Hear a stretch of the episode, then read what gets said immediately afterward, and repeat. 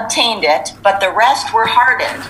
As it is written, God gave them a spirit of stupor, eyes that would not see, and ears that would not hear, down to this very day. And David says, Let their table become a snare and a trap, a stumbling block and a retribution for them.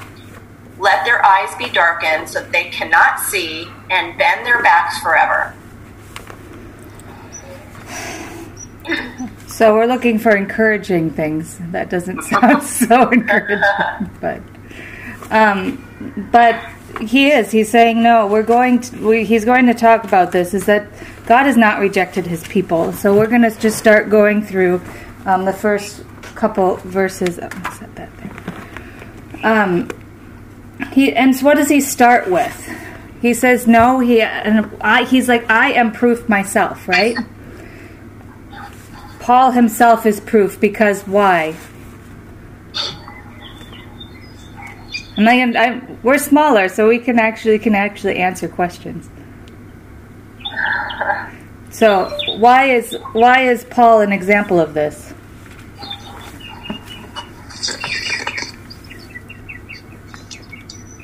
Because as an Israelite, he is still uh, like he is saved. He is, I guess I would say a Christian, but I know they didn't use that term. Um, but he is accepted by God. Yeah.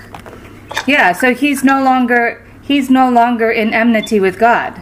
Yeah. So God has shown him grace. He said, Because God has shown me grace, I'm a descendant of Israel. He said, and he even goes as far as telling his tribe, saying, uh-huh. like, I even know what my tribe is.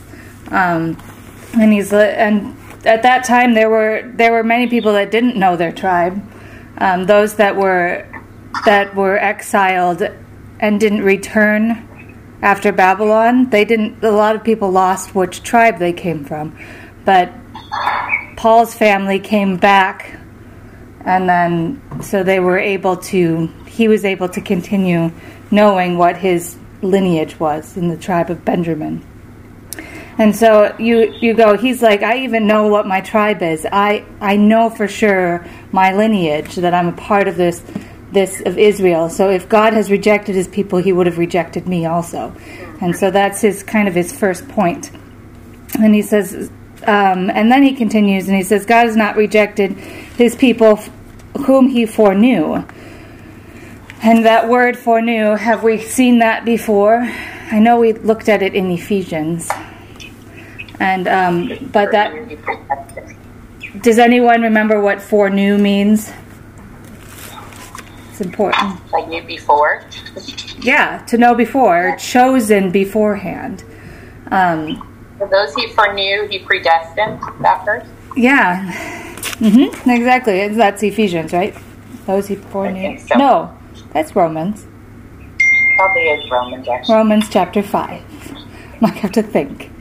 Um, and so that you so you see that he's like these are the people that he when he's talking about foreknew he's talking about the nation of Israel. He's like he had chosen them beforehand. And so now you start asking the question, okay, we're not we're not Jewish, so why does this matter? And I think it's important that we recognize why this matters is because it it proves that God is faithful to his word. And so the promises that he has given, it's really important um, that we understand that he has not forsaken his, his chosen people, Israel, um, while he brings in the Gentiles. So, what's his second example of how God has not forsaken his people? He goes to the Old Testament and to Kings. Kings chapter 19. 1 Kings chapter 19. If you want to read it, but um, I'm just going to pull out a couple verses. I printed off the verses so that they're here. But um, he talks about Elijah. Does that does everyone know this story of Elijah?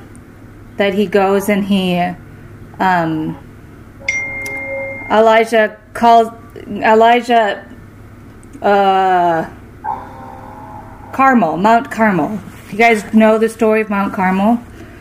So Elijah goes is called. There's a long drought, and then Elijah is called by God to go and speak to. It was King Ahab and Queen Jezebel at the time um, in Israel in the north, and he said, "You're going to go and you're going to stop the stop the famine, stop the drought."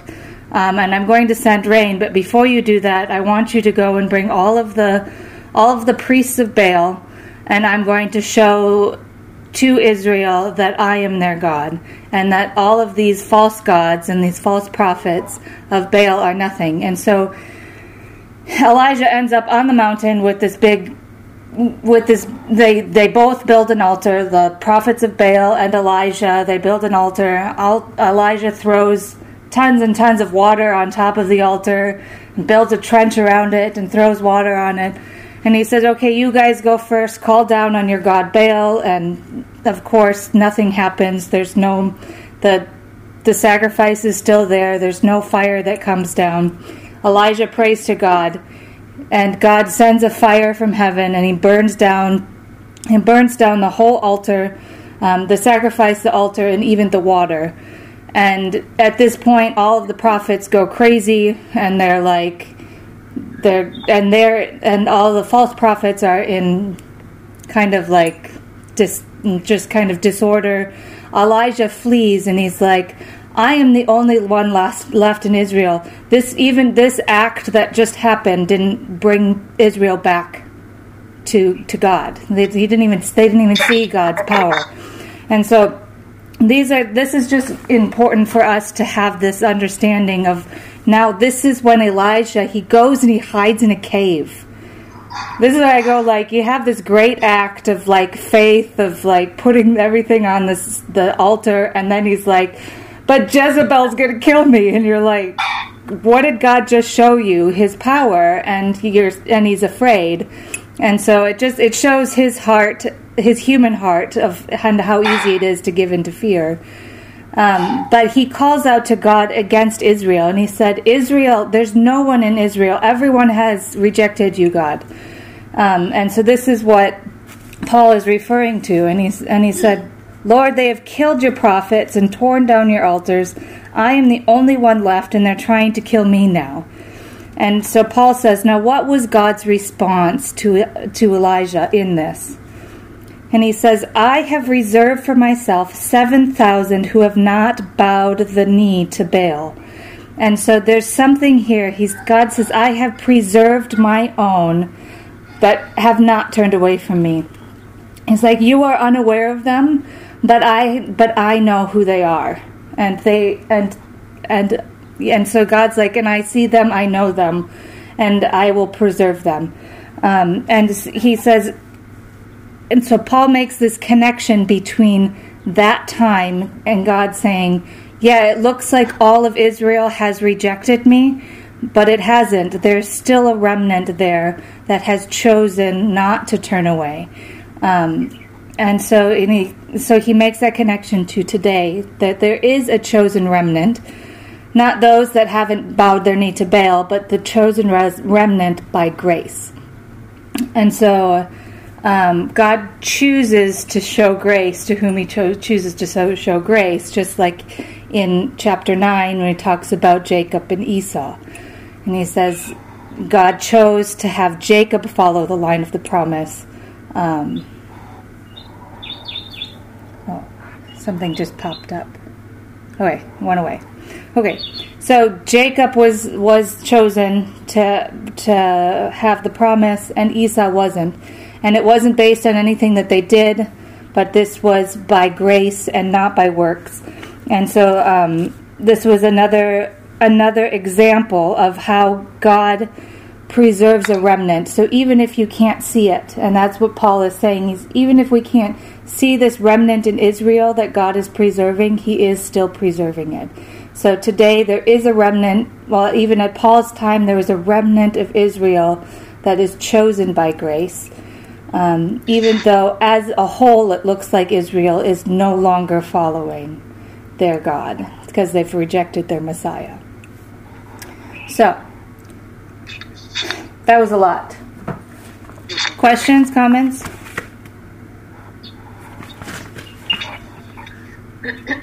So we have. Um, I want to keep this up here. I don't. That doesn't block the camera. I keep putting this over on the other side, and then. Okay. Um, all right. So let's continue. So he he has he's given these two different um, examples of how God has God has is still showing that he is for Israel. And I like that last little that last the last verse when he says, "And if by grace, then is no longer by works. And if it were, grace would no longer be grace." And um, and it's another way of showing like this is my grace on Israel, not for anything that they've done. I mean, if you looked at Jacob and Esau and their lives, Esau would be the one to choose if it was me. I'm like, Jacob, if you look at Jacob was deceiver and a liar and schemer, and you're like, I don't know about Jacob. Um, and he even feared Esau. Esau forgave Jacob. You know, you just you look at all of those things. You go, if I was choosing, if man was choosing, I would choose based on his works, and God chose based on His grace.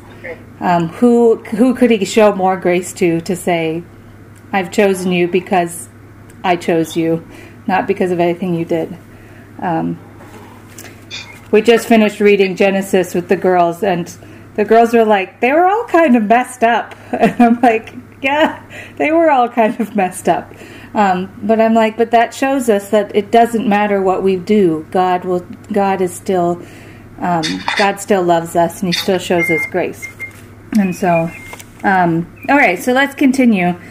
And he asks the next question What then? Um, what Israel sought earnestly, did, did they not obtain it? And so that's kind of this question um, Did Israel not obtain what they were seeking? You know, they were seeking God, right? And this goes back again. He's like, were they seeking God in the right way? When he said like yeah israel had zeal in chapter 9 he says yeah israel had zeal but their zeal was not founded on anything. Um, it was not founded on faith. It was founded on works. Um, the more things that i can do the closer i can get to god instead of believing and trusting in him to do the work. Um, and so you have this he's like yeah, did they? They didn't. Uh, they maybe obtained what they were looking for in their works, but they didn't obtain what they're looking for in their faith because they didn't seek for it through faith. Um, so, but he goes now. It's not. It's not Israel as a whole that obtained it, but the elect. Okay, so has anyone else heard this word elect and you kind of cringe? You go, okay, what does this mean? Like, what does this mean, the elect? Um, the elect is just another way of saying of saying pe- those that are chosen by grace. So, those of us that God has chosen to show His grace to, that's what we call the elect. Um, it has baggage nowadays because people will be like, "I'm elect and you're not," and you're like, "Uh." We don't know who's not elect, and we don't know who's elect. Only God knows that. So we, so you just go, we need to be careful in how we use things like this because the purpose, even the whole purpose of this chapter is don't be proud because God has shown you grace. Um, so as we continue on with that, he's like, so the uh, the elect did because God has shown them grace. They did obtain it through faith, um, but the rest were hardened. And this is kind of this idea of hardened is another one of those things that is difficult. Uh, and if we go back to again chapter 9, he talks about Pharaoh, right? Raising up Pharaoh to display his power. Not Pharaoh's power, but God's power. And um, if you go back to the Old Testament, it says that Pharaoh hardened his heart, and then Pharaoh hardened his heart, and then Pharaoh hardened his heart, and then it says, and then God hardened Pharaoh's heart. And so you see that God doesn't give us over to something that we're not desiring.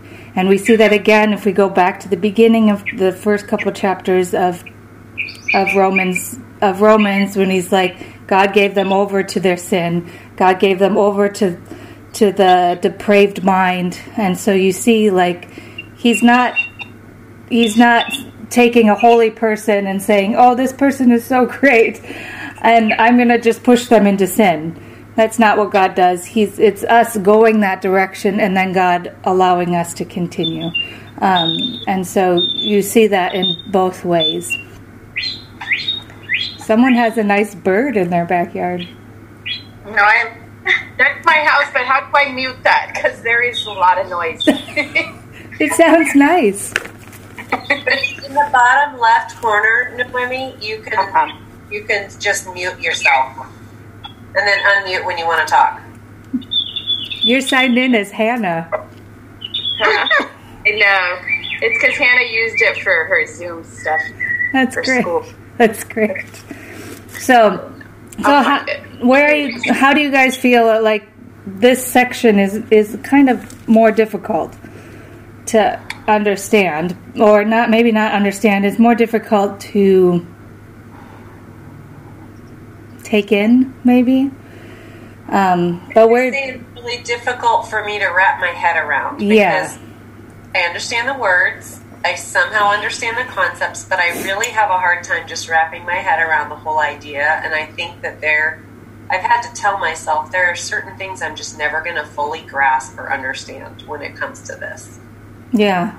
Yeah, and this is that that battle between God's sovereignty and, and human responsibility. They're both there. I don't really know where the line is, and it might move depending on the circumstances, but um, but all I know is that they are both there. And that's why we've had discussions for thousands of years on it. So, um, okay, so he continues and he goes and he quotes the Old Testament. What I think is kind of interesting here is that he's quoting from three different parts of the Old Testament. He quotes from the law, he quotes from the prophets, and he also quotes from the Psalms. So, you know, it's this idea of the he's quoting from the law that was like upheld as you know our way to reach God and then the prophets who spoke God's word and then also to the heart of worship to God through the Psalms and so you have all three of these aspects that are that Paul um, that Paul is quoting from so um, we are Sorry, my allergies are like awful right now. Uh huh. Um, we are in verse 8, right? Uh-huh. He, so God gave them a spirit of stupor, eyes so they could not see, and ears so they could not hear to this very day. And so this is a quote. Mostly, there's two. There, it's kind of um, from three different verses. It's Isaiah six nine, Yes. Isaiah 6 9, um, Isaiah 29 10, and Deuteronomy 29 4. So I'm just going to read those to you, if that's okay. Um, Isaiah 29:10 says, "For the Lord has poured out upon you a spirit of deep sleep, and has closed your eyes and covered your heads." Which you're like, yeah, yikes. And then Deuteronomy 29:4 says, but to this day, the Lord has not given you a mind that understands, or eyes that see, or ears that hear.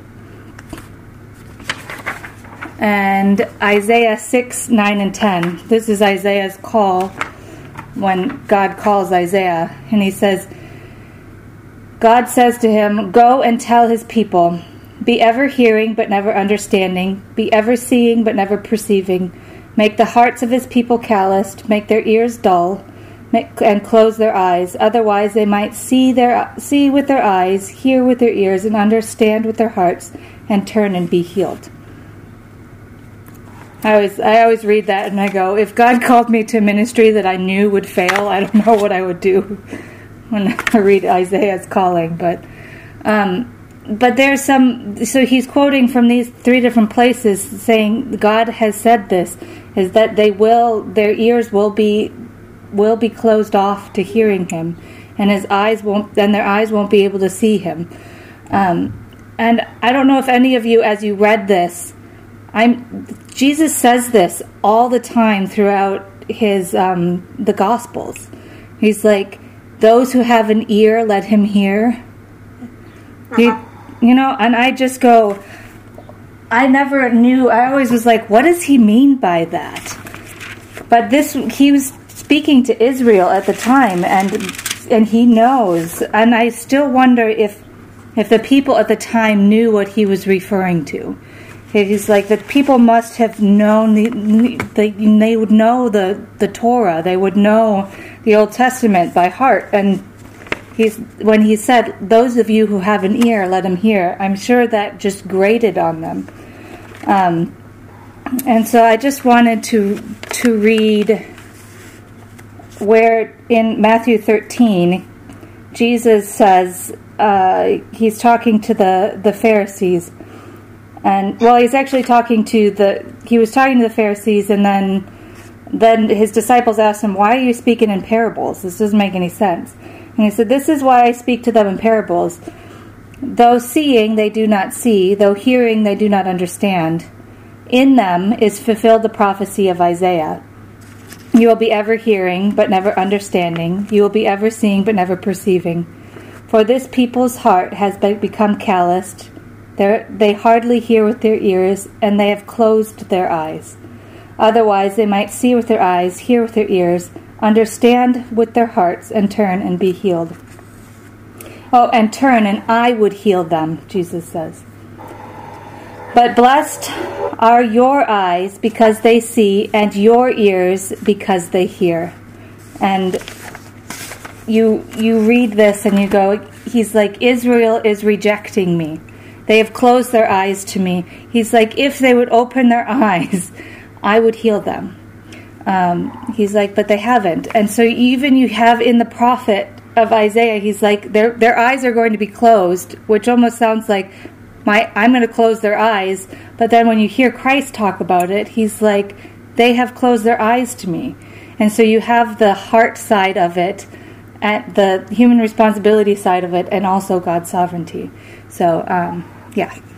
And then we continue with the next quote is from the Psalms, which is uh, Psalms 69, 22, and 23.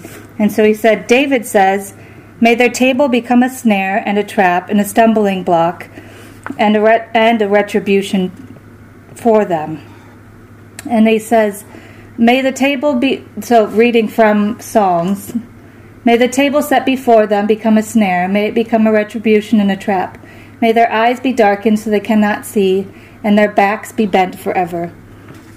And this also reminds us we last week we talked about the stumbling block. What is the stumbling block? Or who is the stumbling block for Israel?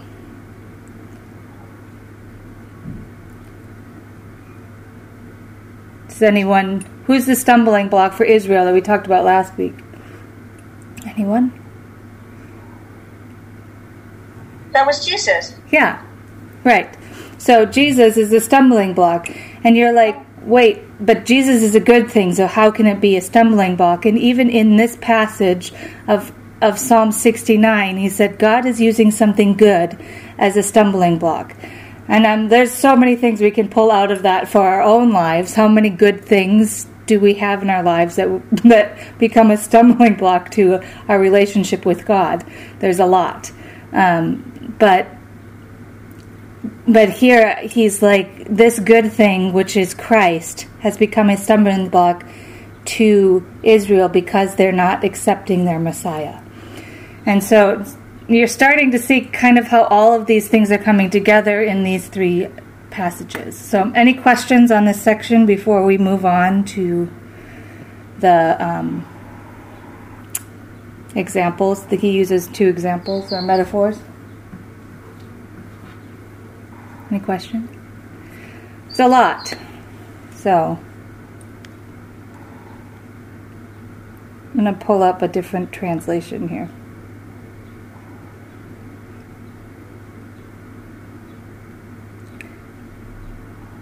giving thinkers the time to think if you have any questions.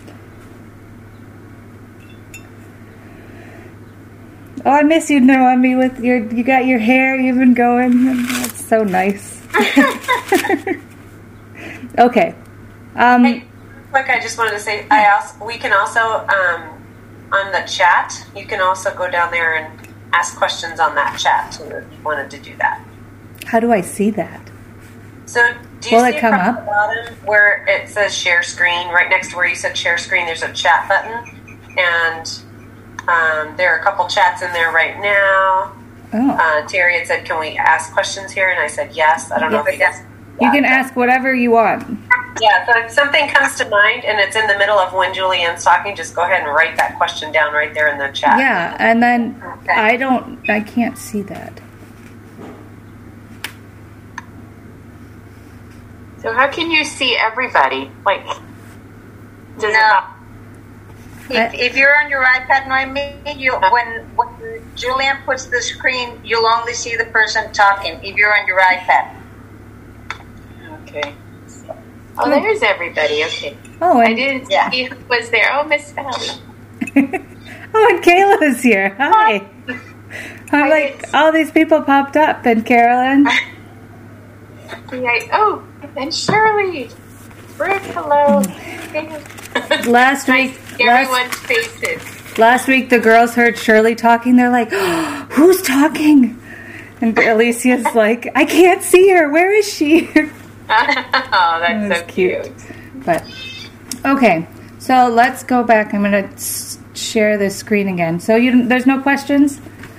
Wait, I, I had a question. Yeah. Going back to the grace part about as believers, do we even concern ourselves whether we're in that grace or under God's grace? Because you, like you said, we don't know. So, as believers, do we have the the comfort of knowing that we are under God's grace? Yes. Yes. Yes. As believers, we have that comfort. And so everyone that believes in Christ has the comfort of grace.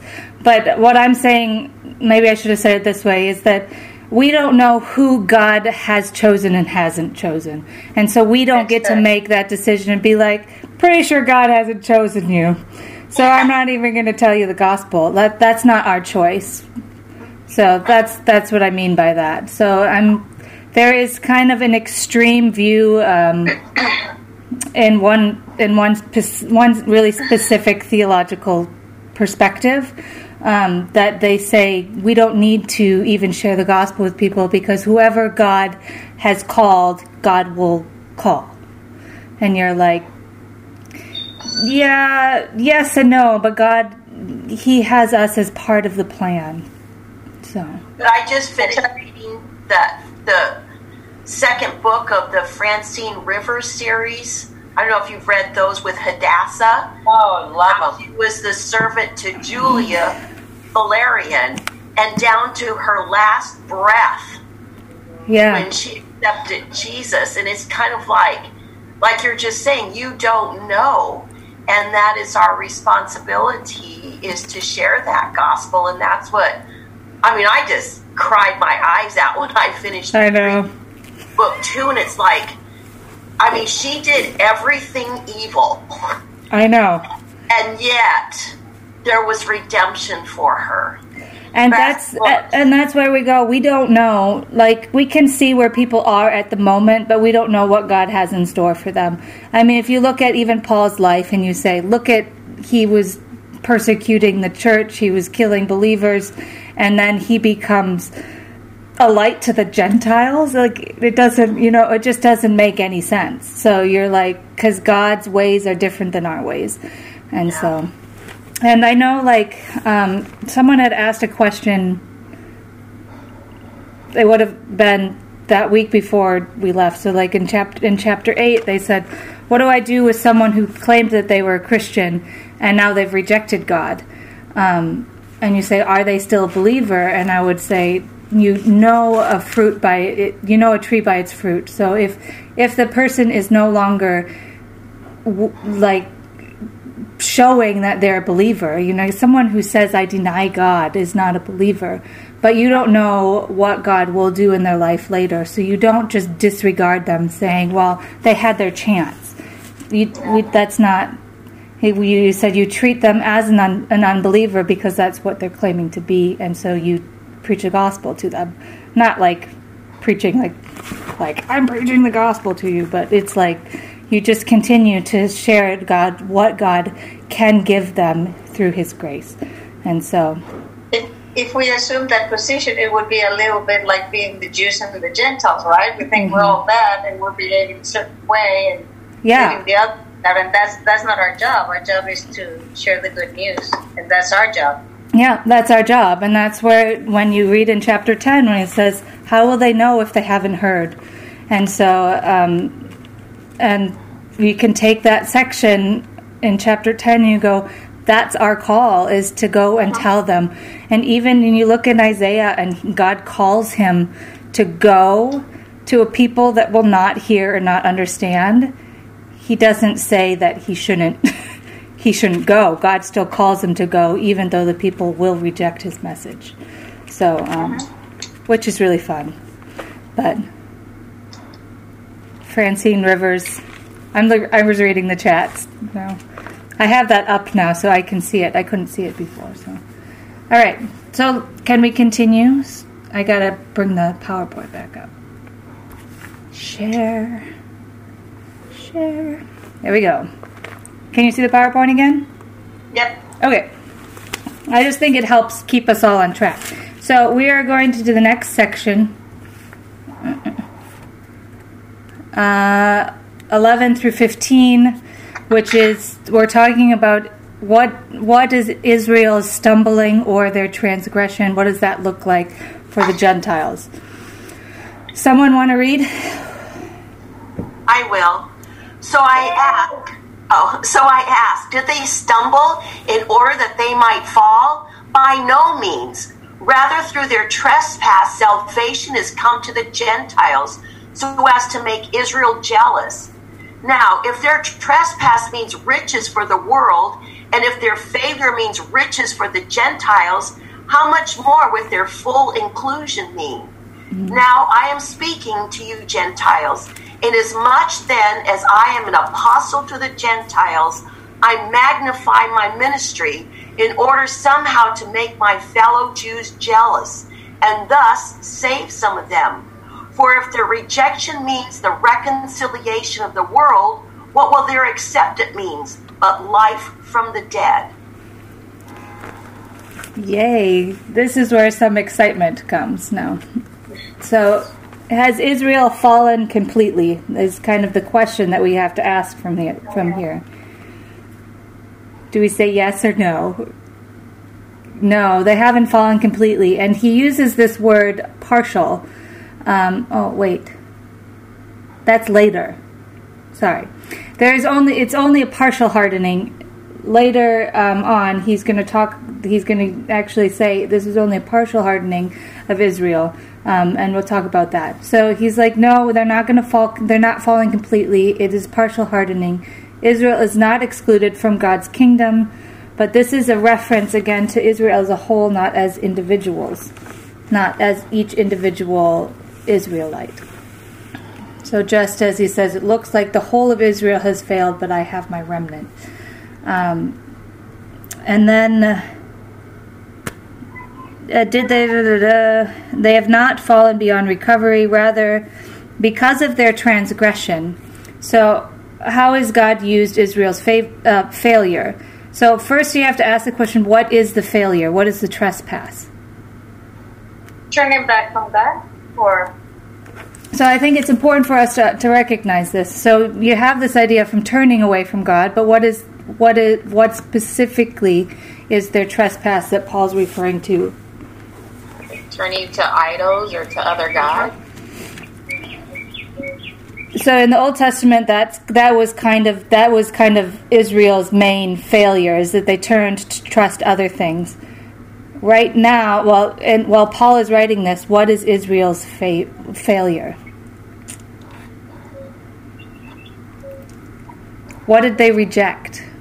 Jesus, they crucified Jesus. Yeah. So the Israel's f- failure is their rejection of their Messiah. Okay. So and so and I think that's really important for us to understand as we continue on as he's talking about the trespass. The trespass he's referring to as the failure of Israel to accept Christ as their savior. Um, and there there's implications to understanding why that is. So um, God has and so and so God uses this failure to bring the Gentiles into the into God's kingdom. And you go, well, why couldn't He just do both and not have Israel be hardened? Um, if Israel had accepted their Messiah straight up, the message would have never gone to the Gentiles. So we got to go.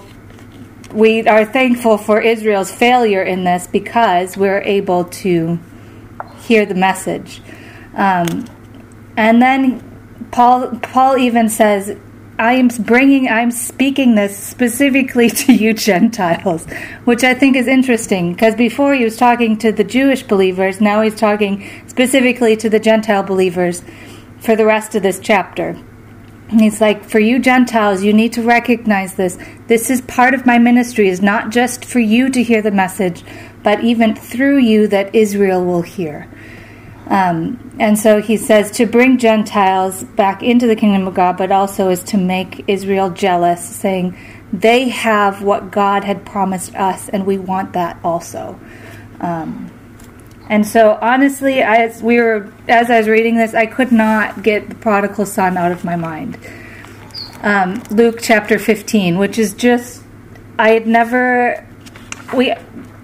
It's really easy to take the prodigal son and be like, oh yeah, this. Where is it? Oh, it's here. Um, I I love this the prodigal son in the fact that you go, okay, I can see myself in the in the brother who stays at home, but I also can see myself in the brother that leaves.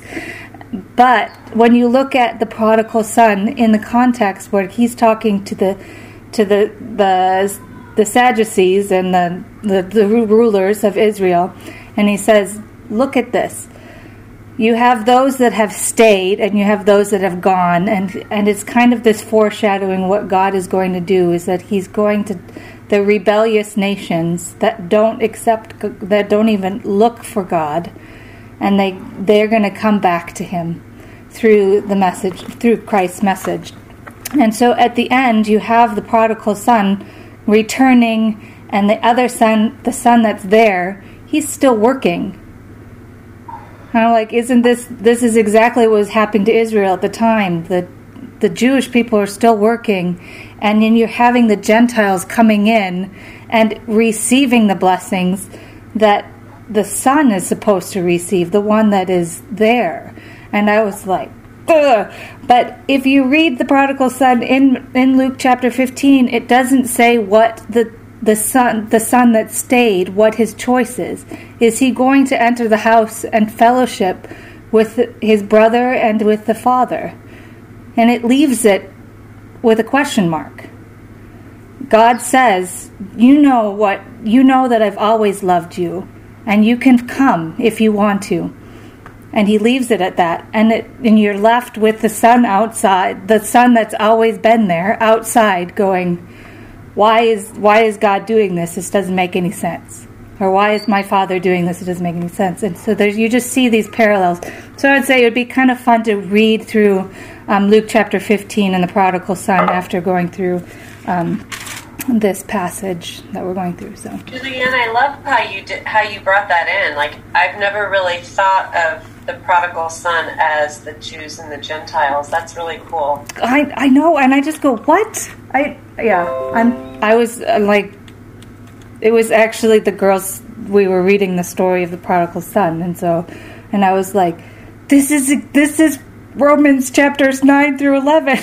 That's really neat. So, but so anyway, so we can kind of see we can see that. Okay, so if their trespass means the riches of the world. Now this is kind of confusing. Anyone else kind of was kind of confused by this? The like trespasses and the riches of the world, and what does that mean? My allergies.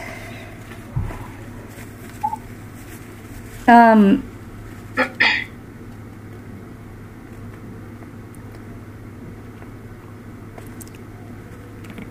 I think I just got lost. 12, verse 12. So if their tra- if their transgression means riches for the world, their loss means riches, and their loss means riches for the Gentiles. How much greater the riches of the um, of their fullness or their inclusion mean? And so, because Israel's transgressions, not their acceptance of the Messiah, the Gentiles were able to hear the message and receive it and the blessings that come from that gospel, when Israel receives God's blessing of the, the, the blessings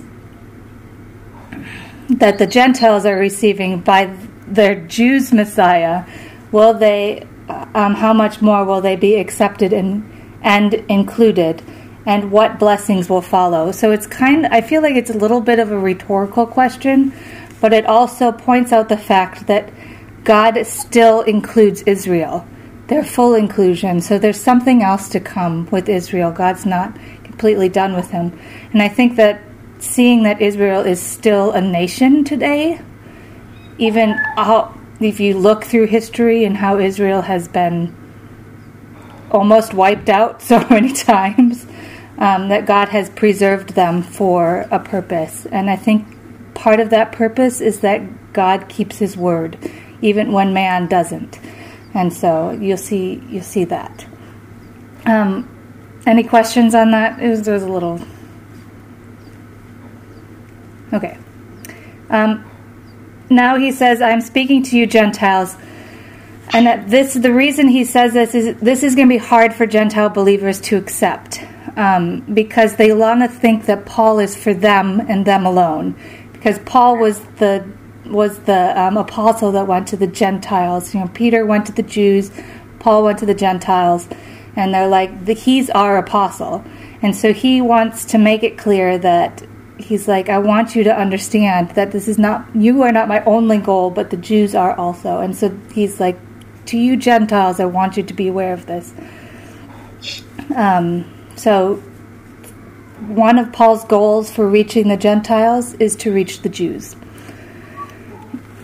so that they will become jealous and thus some be saved, which I think is kind of, you know, which doesn't make sense to me. I'm like, God uses jealousy to save. And I think there is some aspects we go, I see, and even when you see someone has a strong relationship with the Lord and you look at them and you go, I want what they have. And I want to figure out what, what they're doing with the Lord and in their daily life that makes that connection with God. Um, and that's a type of jealousy I think that God uses. Is the one I think that, it's a healthy jealousy. Yeah. Yeah, and it's not like, oh, I just wish that would happen. But it's like what what they have I want and I'm and and this is you see a lot of people come to Christ because they see a Christian's life and they go, they have something that I don't have and that's what I want. And so um, that's what that's what one of Paul's goals is. Okay, so, but if we're going to continue, verse 15. Um, if their rejection is the reconciliation of the world, what will their acceptance be but life from death? And so he's making these comparisons. So, like right now, with the, with the Jews' rejection of the Messiah, we're able to bring the Gentiles in.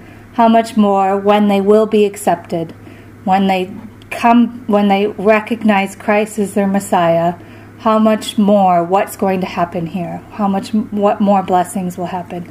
And really most of the commentators are saying this seems to be a reference to the final resurrection. Um, I am not an expert at all on end times, so I'm I have anything I say about end times. I have to be careful because I'm not I'm, I'm, that's just not my expertise. But I feel like here is when Israel returns to God, and when you start seeing Jews actually coming to faith in the Messiah, and you see this growing, I think this is when we start looking at when Christ will return. And he said, because, and this is one of those verses that can kind of show that, because their acceptance, when when Israel is starting to become come accepted again, this is when it will bring life from death, which is a reference to the final resurrection. But take it with a grain of salt because it's not my expertise. So, okay, questions, comments? We'll move on to the his examples of metaphors, which is kind of fun. Um, there's two metaphors. One is a verse or half a verse, and the other one is like the rest of the passage. Oh, my internet connection is unstable. You can still hear me though, right? Okay, can should can someone read this? 11 16 through 24. Kirsten. I will. Okay, um, if the dough offered as first fruits is holy, so is the whole lump. And if the root is holy, so are the branches. But if some of, some of the branches were broken off, and you, although a wild olive shoot, were grafted in among the others, and now share in a nourishing root of the olive tree, do not be arrogant toward the branches. If you are, remember it is not you who support the root, but the root that supports you.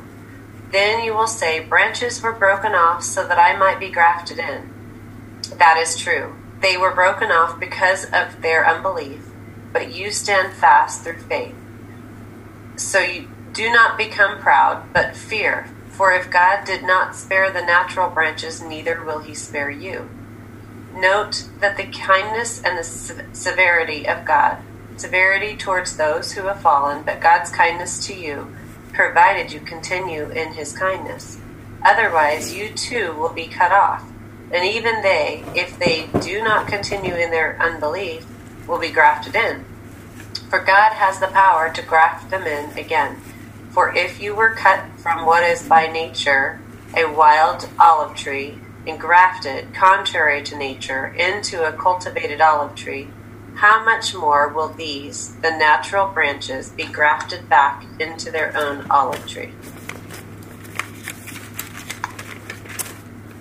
So, what do you think? You're like, what the heck is the dough referring to? That's my. That was my. That was my first thing. I'm like, I don't know. I don't understand that metaphor at all. I get the. I get the stump that I can kind of understand. Um, but as as I was doing some research on that that dough metaphor, he said, if the dough offered as first fruits is holy, then so is the whole lump. And if we look at Numbers 15, 7 through 20, um, it kind of gives helps us a little bit understand this. Uh, the Lord spoke to Moses, saying, Speak to the people of Israel and say to them, when you come into the land to which I bring you, and when you eat the bread of the land, you shall present a contribution to, to the Lord. Of the first of your dough you shall present as a loaf. Present a loaf as a contribution, like a contribution from the, the threshing floor, and, and so shall you present it. Some of the first of your dough you shall give to the Lord as a contribution throughout your generations. And you're like, okay. So it's talking about the first fruits um, of the harvest. And the first fruits are actually yeast free. And so these are, again, these are Jewish things that we don't really understand as Gentiles. So, um, but he's saying, like, the if the first, you're supposed to give a part of that lump. If that lump is yeast free, the rest of the lump will also be yeast free. So even though one part is being presented, the other part continues to be yeast free, and the presence of the yeast is the presence of yeast would defile the lump, and and it's also kind of that in between of, or not in between. It's illustrating the same thing of the yeast defiling the lump as well as sin defiling the person. Um, so but he is saying so if if the first lump of dough is holy, then the part that's left that, that the part that's presented to God is holy, the part that is left and kept is also holy. Um, which is a little hard for me to understand, and that's why I'm glad he has the second metaphor on the olive stump. So, if you have questions on that, I probably can't answer them. So, let's go to the olive stump. Uh, if the root is holy, so are the branches, and that I understand better. So, um, and then what happens? What happens to a branch that isn't working properly on a tree? It either dies and falls off, so it's no longer a branch, or it or the gardener comes and cuts it off.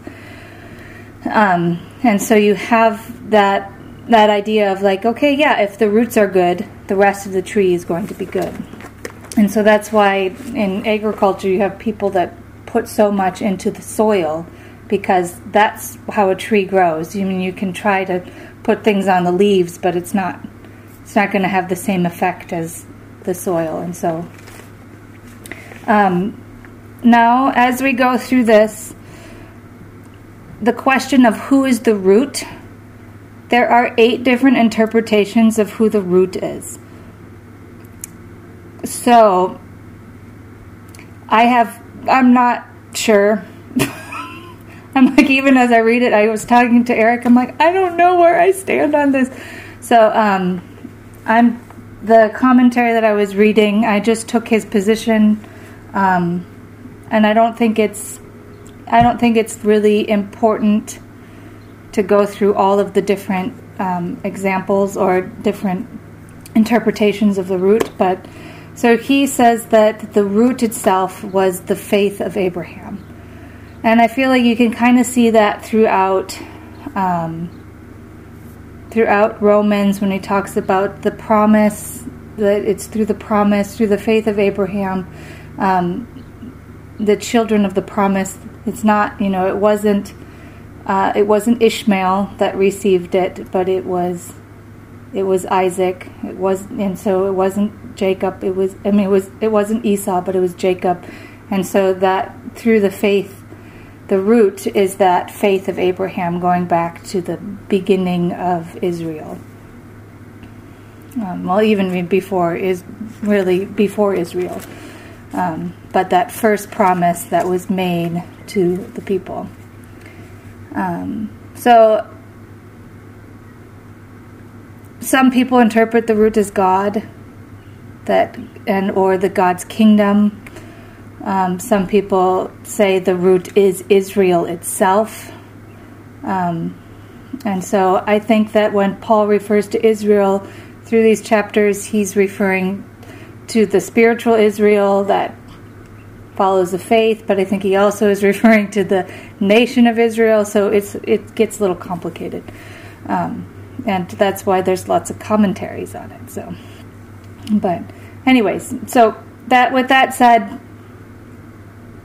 we're going to go from the perspective of like this: the root is the faith that comes from Abraham, or the faith of Abraham, the promise of Abraham that root that was started. So then, who are the branches? We have the branches are Israel, but those who those who believe and those who deny. So you have two aspects of the branches that are present, and then you have those that are grafted, and that's the Gentiles. Um, and this is also those that are grafted later are also the Jews who will believe after the Gentiles that will be grafted back in. So, yeah. Anyways, sometimes metaphors can get too complicated and then you take them too far and then you overdo it. And so, um, but I, I, there's just a couple different things that I want to pull out of this.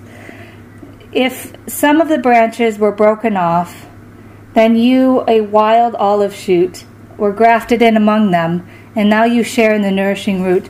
This is the purpose of these metaphors is that you're he's like you as Gentiles, you can't be like, yeah, God cut them off and because he wanted to choose me. And I think that is one of the main things. So the branches that were broken off were unbelieving Jews because they rejected the Messiah. And the wild olive shoot are the Gentiles. So he's like, Yeah, we grafted, you were grafted in. And you can say, Yes, I was grafted in because they were cut off. He's like, God needed to, the, the plant still needed branches. And he's like, So you were grafted in. But he's like, Be careful that you're not finding your confidence in, hey, I'm awesome because God has done this for me. He's like, you need to still continue to be humble because that is why Israel was cut off in the first place. And he's like, you need to watch yourself. And he's not talking about the individual believer, but he's talking about believers as a whole. And so I do feel like as the church, this is a, this is like, we need to be careful that that we're not arrogant towards the Jews because we were founded on them. You know, God had had all of his promises and blessings that came through the Jews, and he even said to Abraham, Through you all the nations will be blessed. And so we can't disregard Israel and be like, yeah, God has rejected them, and we're just going to leave them in that. And so now it's all about us as the church. That's what Paul is saying. He's like, no, we need to continue to reach out to the Jews. And he said, but also be careful that you don't become prideful like they did. Um, I'm, I'm just, I have more notes on this, but I'm to move forward. Um, but really, I feel like the whole purpose of these metaphors is to tell the Gentiles to be careful to not be proud. He's like, I know there's more here, but to follow his train of thought, um, I think that's that's what we need to remember for today, is that we don't we don't come to God with arrogance, but we come with humility, even as we receive His grace. Because um, he talks about, you know, he's like the Jews were cut off. He's like you also would be cut off, and you would, and I. Oh, it's it's so complicated. It wasn't as complicated, and I wrote down. Um, but he's like, we need to come to the Lord in, in fear and hum- and humbly, not with pride. Um, so we stand in faith, knowing that it's by God's grace and deserving nothing that we are able to be even part of God's people. So, um, the whole idea of the natural branches, God's like, it's totally, even in agriculture, it doesn't make any sense to cut off a wild branch and put it on a cultivated tree. It's actually opposite. You would take a wild tree that already has established roots and you would take the branch from a cultivated tree and add it. Because the cultivated tree will produce the most fruit.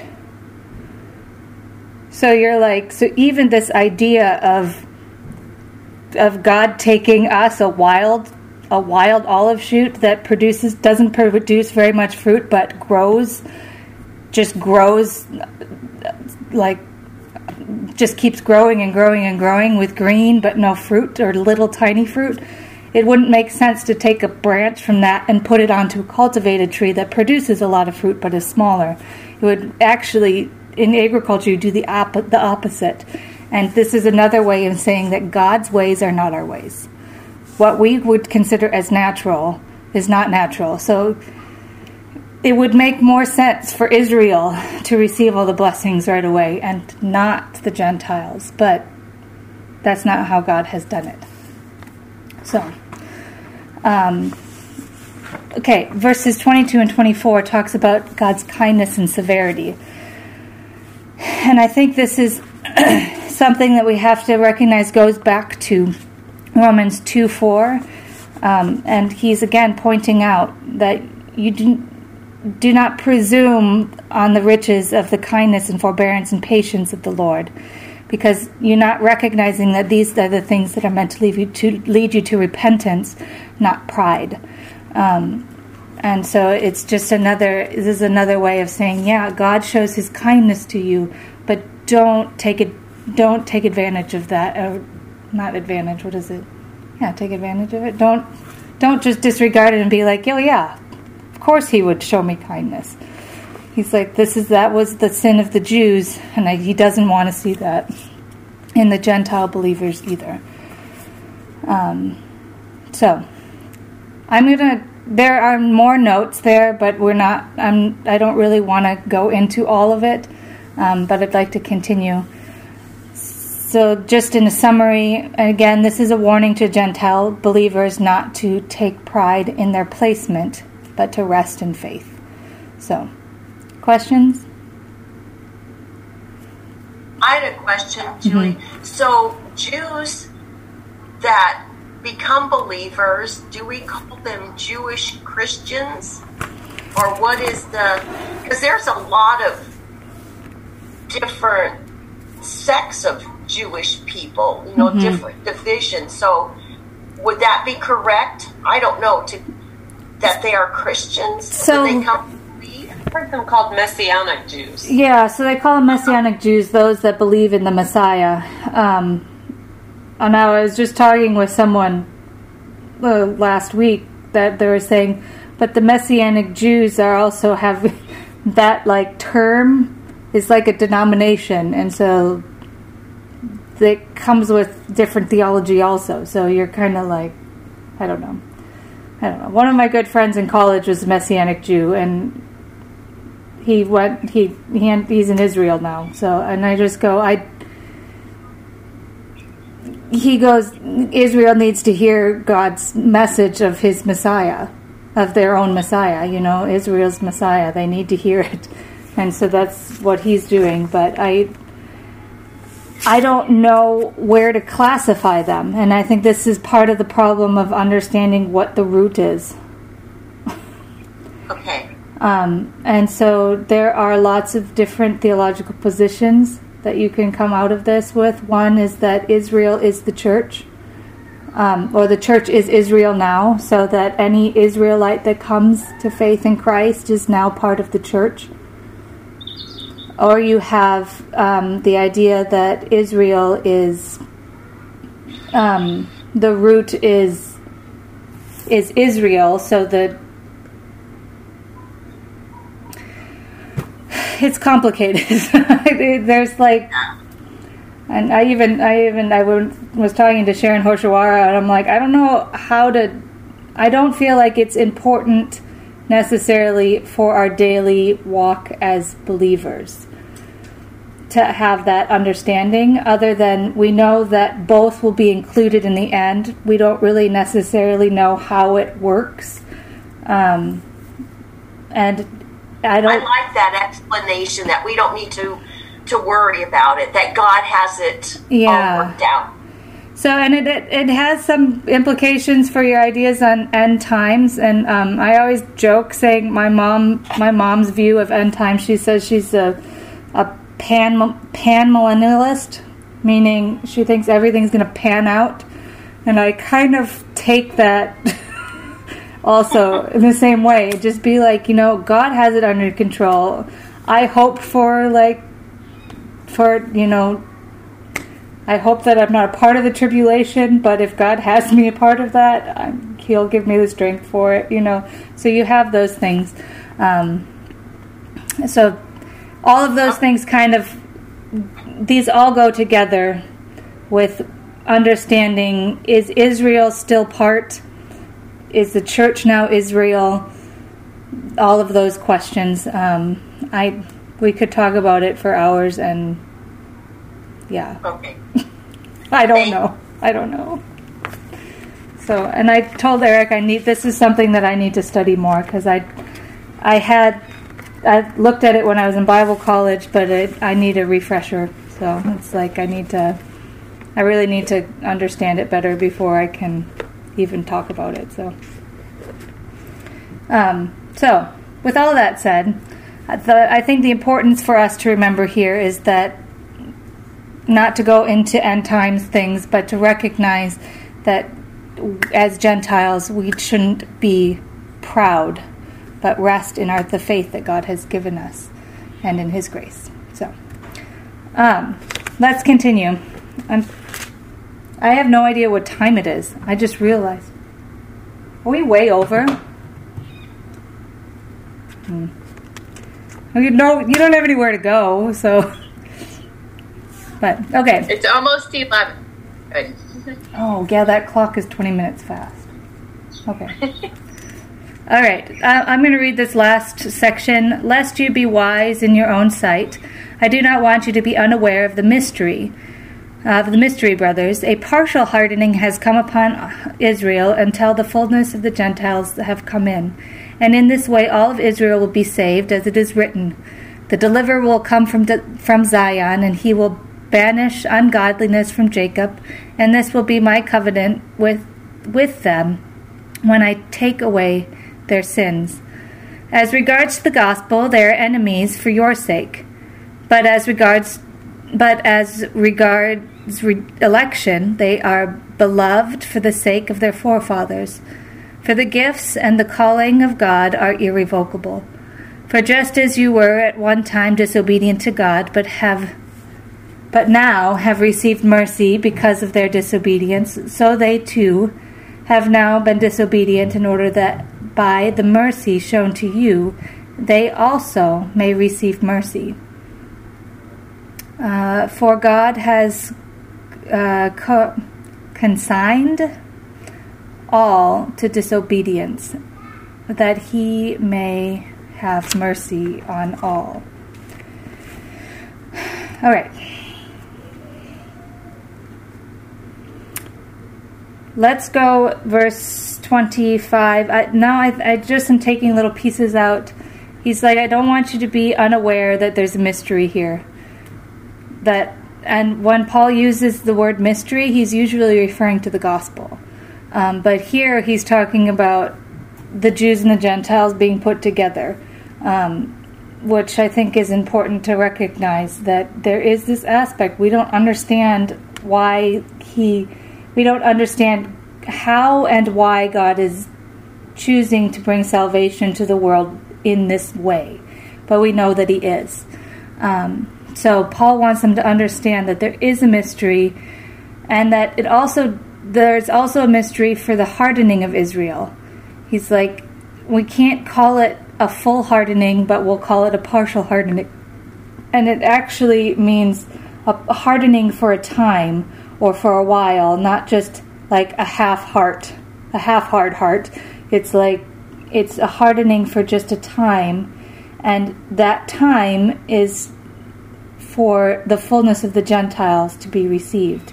So until all of those Gentiles who will be saved are saved, then the then the hardening of Israel will will um, be let up. Does that make sense?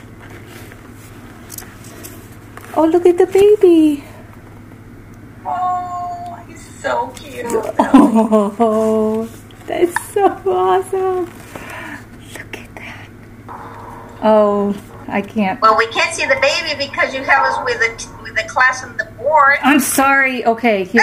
I'll, we'll have to take one second and look at the baby. Now, where's the baby? Yeah, Ellie, you gotta speak.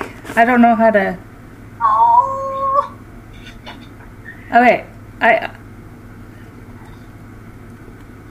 You can hear his hiccups. Say hi, Look John. at him. So He's wide awake. Hi. I thought I'd start him on something easy like Romans. I think it's good. Hear the word of the Lord. yeah. All right. All right. Okay, we're going back, or we're going to be way over. thank you, teacher. Sorry. We have to be distracted by babies. Okay, so. All right, so Israel's hardened for a time, and this is part of that mystery. We don't understand why God has done it this way, but we know that He has it all planned out. Um, and now he said, when he talks about all being saved, what does that mean? All of Israel. And this is kind of that idea of, and it goes also goes into until all of the Gentiles um, until the fullness of the Gentiles. This is the same idea of how the language is being used. All of Israel until the fullness of the Gentiles. Um, when Abraham, when God says to Abraham, all the nations will be blessed, he's not referring to every single individual, but that every nation will receive God's blessing. This the nation as a whole. Um, same as the idea as Israel as a whole, but not every individual Israelite. Does that make sense? Maybe. Brooke's like, hmm, I'm not sure. So, um, and it's kind of like the idea of the children of the promise is that, yeah, you know, not every descendant of, of Abraham received the promise, but as a whole, you say, yes, Israel's descendants are God's chosen people. Does that make sense? Um, but but we have records in the Old Testament of people being rejected by God because they rejected God, and so uh, you you see those those things come out. So, um, so when when it says every nation will every nation will bow its knee to the Father, um, that means there's a remnant in each nation that God has preserved for Himself. And so, even as missionaries, that's one of our goals is to see that every nation, like our mission. Um, right now their main goal is to reach the unreached and so they a lot of the mission organizations right now are like we we in the matter of like 35 years it's possible that every nation in the world will have heard the gospel. And you go that that's kind of crazy. So and they said and if everyone hears the gospel how much closer are we are we to the end times where God will come back because the fullness of the Gentiles has come in and everyone is able to hear. Um, when it, people are able to turn to the Lord. And right now, even in the Muslim communities, people are coming to Christ like crazy. You don't hear it in the news, but there there is a mass exodus from from Islam to Christianity right now. So um, in Mali, there is a there are missionaries that had been there for 25 years and only seen like five converts, and in the last 10 years, they've seen hundreds of people come to Christ, and so um, you just see that God is doing something in the nations right now. So. Um, anyways, that's a sidetrack. Okay, so then that God has preserved the the people within the nation it's not the nation as a whole because there will always be those that reject him. So, um, okay. So you have the quote from Isaiah 59. Isaiah 59, 20 and 21. The deliverer will come from Zion, which is another way of saying the, the deliverer will come from Israel. He will banish ungodliness from Jacob, and he will, and this will be my covenant. So Jeremiah 31 will go through that. And when uh, and then with them, this will be my covenant with them when I take away their sins. Okay, so this is specifically Israel, not the Gentiles. And this is what is important to recognize here. So this is promised to Israel. The ungodliness and the sin of Israel will be taken away. Uh, not just the blessings on the the nations or the Gentiles.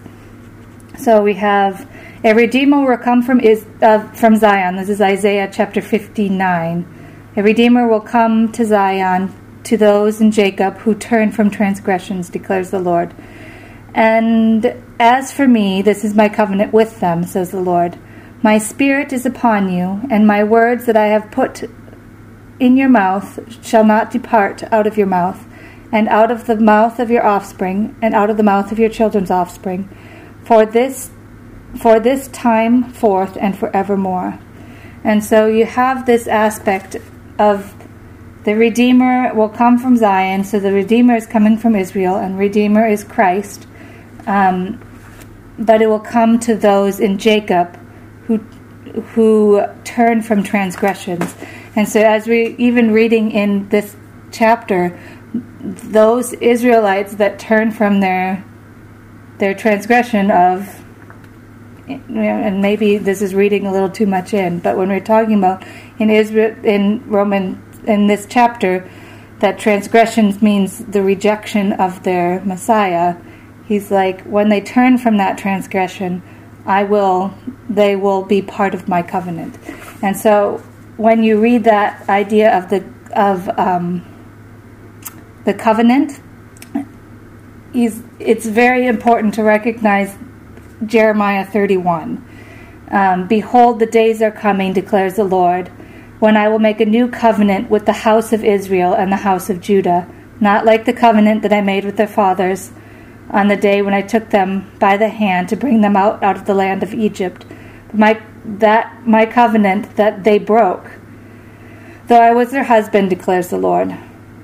For this is the covenant that I will make with the house of Israel after those days, declares the Lord. I will put my law within them, I will write it on their hearts, and I will be their God, and they shall be my people.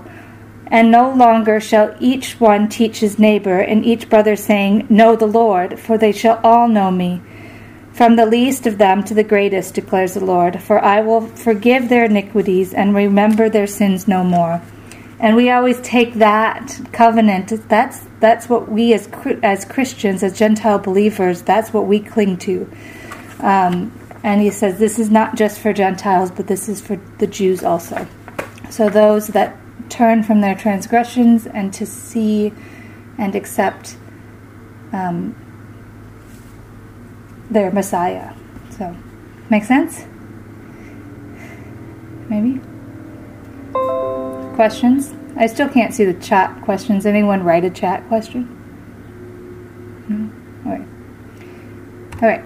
Okay. So verses 28 through 28 and 29.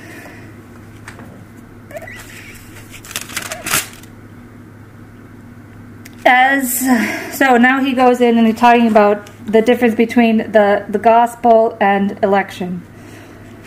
There's a lot of complicated things in this chapter. So he says, regarding the gospel, they have become enemies for the sake of the Gentiles.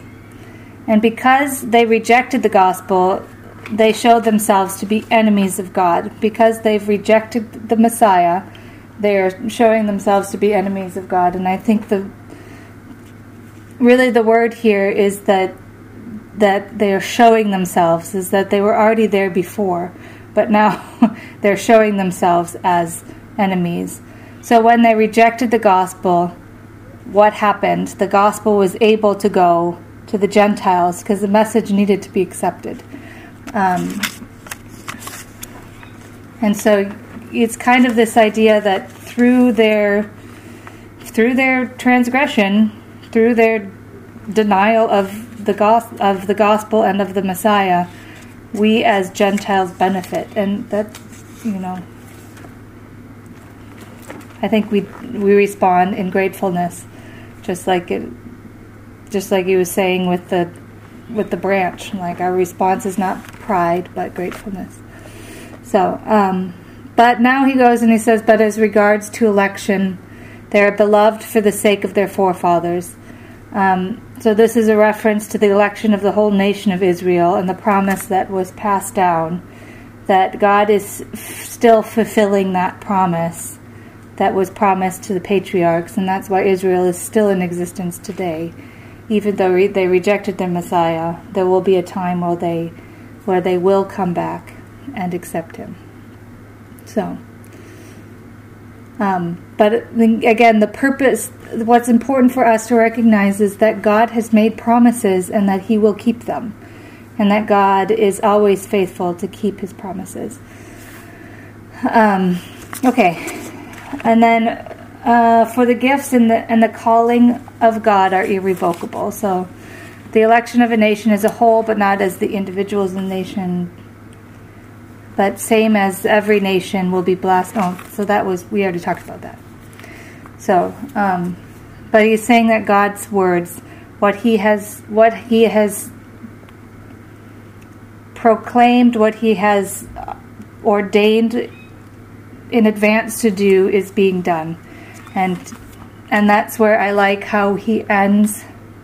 Oh, wait, we missed. I missed one section. The mercy section. But I like he ends with the doxology saying, "Hey, we don't understand God's ways, but but we have this idea of mercy." So he's like, "So why did the Jews need to be like as Gentiles, we all know that us as Gentiles were disobedient, but you have also the Jews. The Jews were always considered righteous people. And he's like, and now that they have rejected, clearly rejected their Messiah, they are disobedient. And so they are able to receive mercy clearly now. When before they could have said, No, God has given me mercy because of all of my good things that I've done. So Israel's Israel's disobedience will also bring God's mercy. But what is kind of interesting here is that the Gentiles' disobedience brought God's mercy through Israel, and now Israel's disobedience will bring God's mercy through the Gentiles. it's kind of it's kind of interesting. You go to show that it doesn't matter if you're a Jew or a Gentile. It doesn't matter where you come from.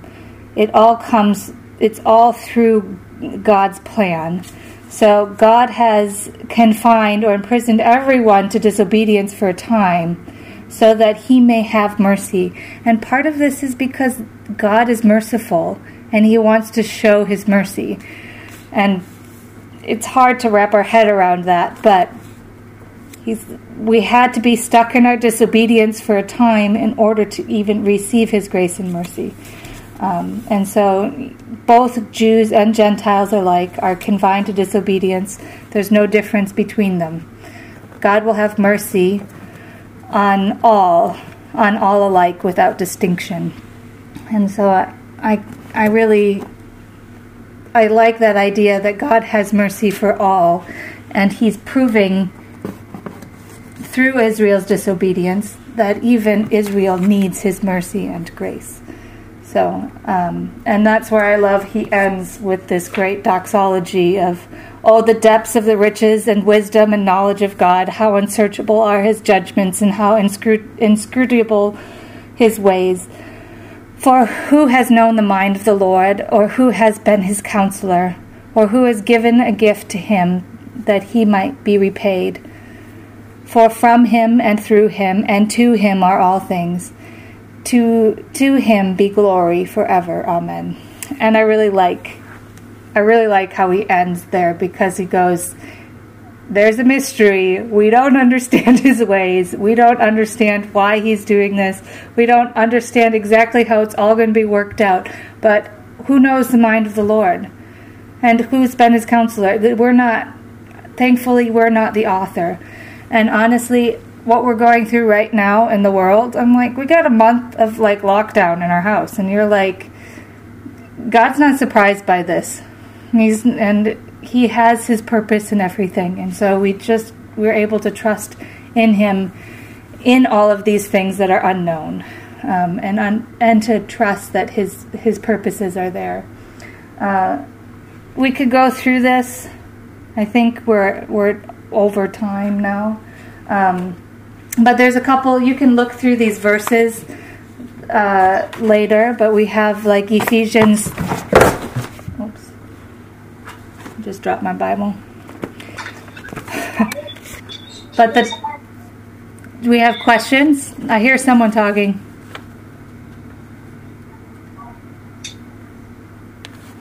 I don't know who's talking. Okay. I'm to stop the PowerPoint and then see if I can see. Okay. Who is talking? Someone was talking. No? All right. It might have been background noise. It's true. There are, there are little people around. So, but we do see that that um, we have is okay. Let me pull that thing back up again. Um, but we have there are there are a lot of cross references in this idea and quotes. And actually, a couple of those things were different quotes. So you have the depths of the riches. And remember when we went through Ephesians, he talked about the riches of um, the blessings that come from the gospel and come from Christ. And so you can go through, and we're not going to spend time going through it right now. Um, but it, it, if you want to, you can read Ephesians chapter 3, um, verses 3 through 12 is a good uh, kind of explanation of those riches. Actually, I'm going to read it. Is it okay if we read it quick? Yeah. Sorry. Because I think there's a lot of parallels to what we just talked talked about. And he says, How the mystery was made known to me by revelation, as I have as I have written briefly.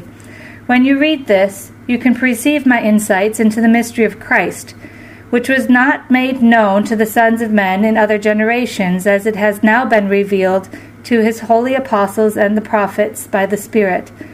This mystery is that the Gentiles are fellow heirs, members of the same body, and partakers of the promise in Christ Jesus through the gospel. And of this gospel I was made a minister according to the gift of God's grace, which was given me by the working of his power. To me, though I am not though I am the very least of all the saints, this grace was given to preach to the Gentiles the unsearchable riches of Christ and to bring to light for everyone what is the plan of the mystery hidden for ages in God, who created all things, so that through the church the manifold wisdom of God might be made known to the rulers and authorities in the heavenly places. This was according to the eternal purpose that he has realized in Christ Jesus our Lord in whom we have boldness and acceptance with confidence through our faith in Him. And I, I, feel like it's this mystery, like God has used the Jews and the Gentiles, were co heirs together, and it's to reach everyone in the world, and that we are all able to be reconciled to God, and the, the riches of that gospel, which is so deep and so beautiful. So, um, yeah, Ephesians. And then he talks about Christ as the wisdom of God in 1 Corinthians 1 24 and, 24 and 30. And then in him are hidden the treasures of God's wisdom. So the wisdom is Christ, comes from Christ. Again, un- unsearchable. Unsearchable are his judgments. And I go, he's referring, um, he's, he's actually, this is a quote from Job chapter 9 who does great things beyond, and God does, who is God, does great things beyond searching out and marvelous things beyond number. And I think that's kind of cool. Um, and then the next thing is for who has the mind of the Lord and who has been his counselor is a quote from Isaiah chapter 40. Who has measured the spirit of the Lord, or what man, or what man shows him his counsel? Um, and so again, he's just taking these pieces of the Old Testament and saying, like, hey, we don't understand everything. Um, and then he quotes again from Job 41 who has given the gift to him that he might be repaid. And so, who has first given to me that I should repay him? Whatever is under the whole heaven is mine. God's like, hey, everything belongs to me. And ending with, with for him um, for from him and through him and to him all things are all things. To him be glory forever. Amen. And I feel like that's a summary of our fall, right? Everything we talked about in the attributes of God. Um, that God is in control of all things and we can trust him in it. And so, even though we don't understand it all,